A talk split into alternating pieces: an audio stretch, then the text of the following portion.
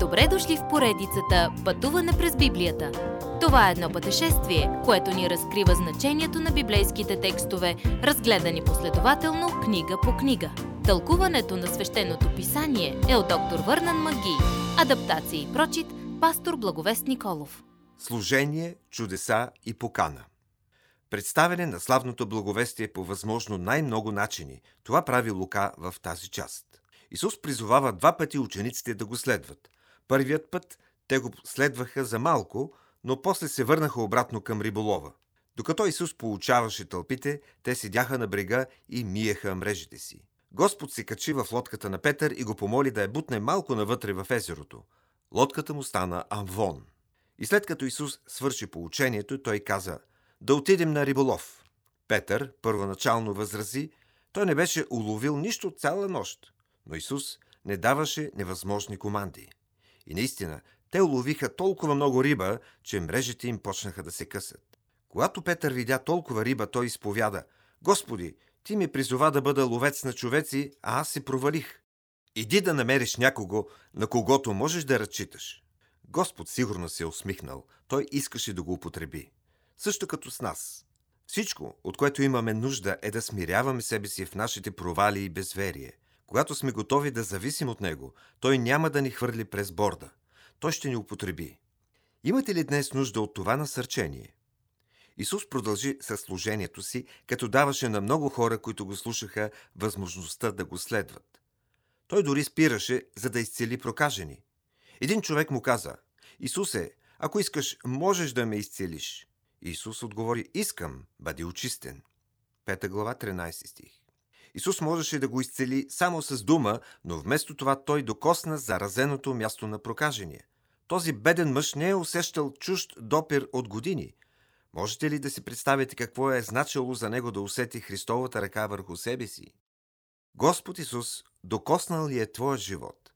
Всички имаме нужда от това. Исус също така обичаше изобретателността на хората, които водят приятели при Него.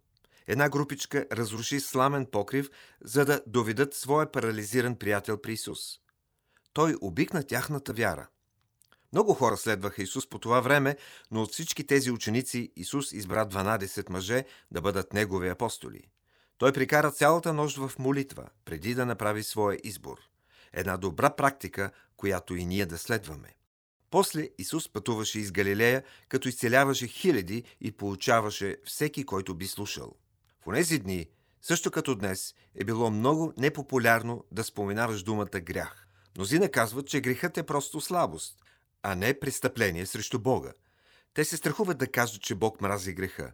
Но за да бъдем оправдани пред Божиите очи, трябва да наречем греха това, което е. Не може да сложим лепенка на тумор. Единственото място, което да занесем греха, е на кръста. Там Бог извършва голямата хирургическа намеса и те прави ново създание в Христос Исус.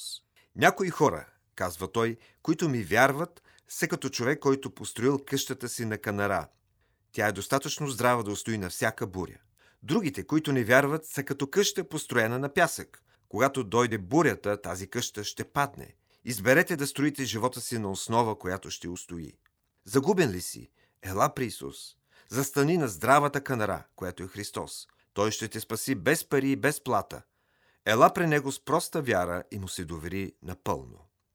Следващият път Йоанн пита Исус, ти ли си този или да чакаме друг? Уважаеми слушатели, вие чухте една от програмите в поредицата Пътуване през Библията. Ако ви е допаднало изучаването, заповядайте на www.ttb.bible, където има много и различни програми на български язик – ако свалите нашето мобилно приложение от ttb.bible, ще получите достъп до систематично изучаване на всяка книга от Библията.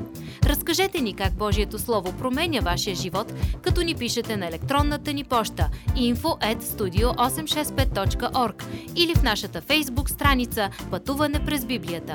Освен до аудиопрограмите, чрез мобилното приложение ще получите достъп и до различни материали. И на още едно място ще намерите нашите обяснения на библейските текстове.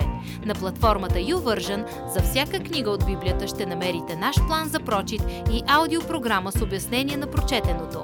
Благодарим ви и до нови срещи в онлайн пространството!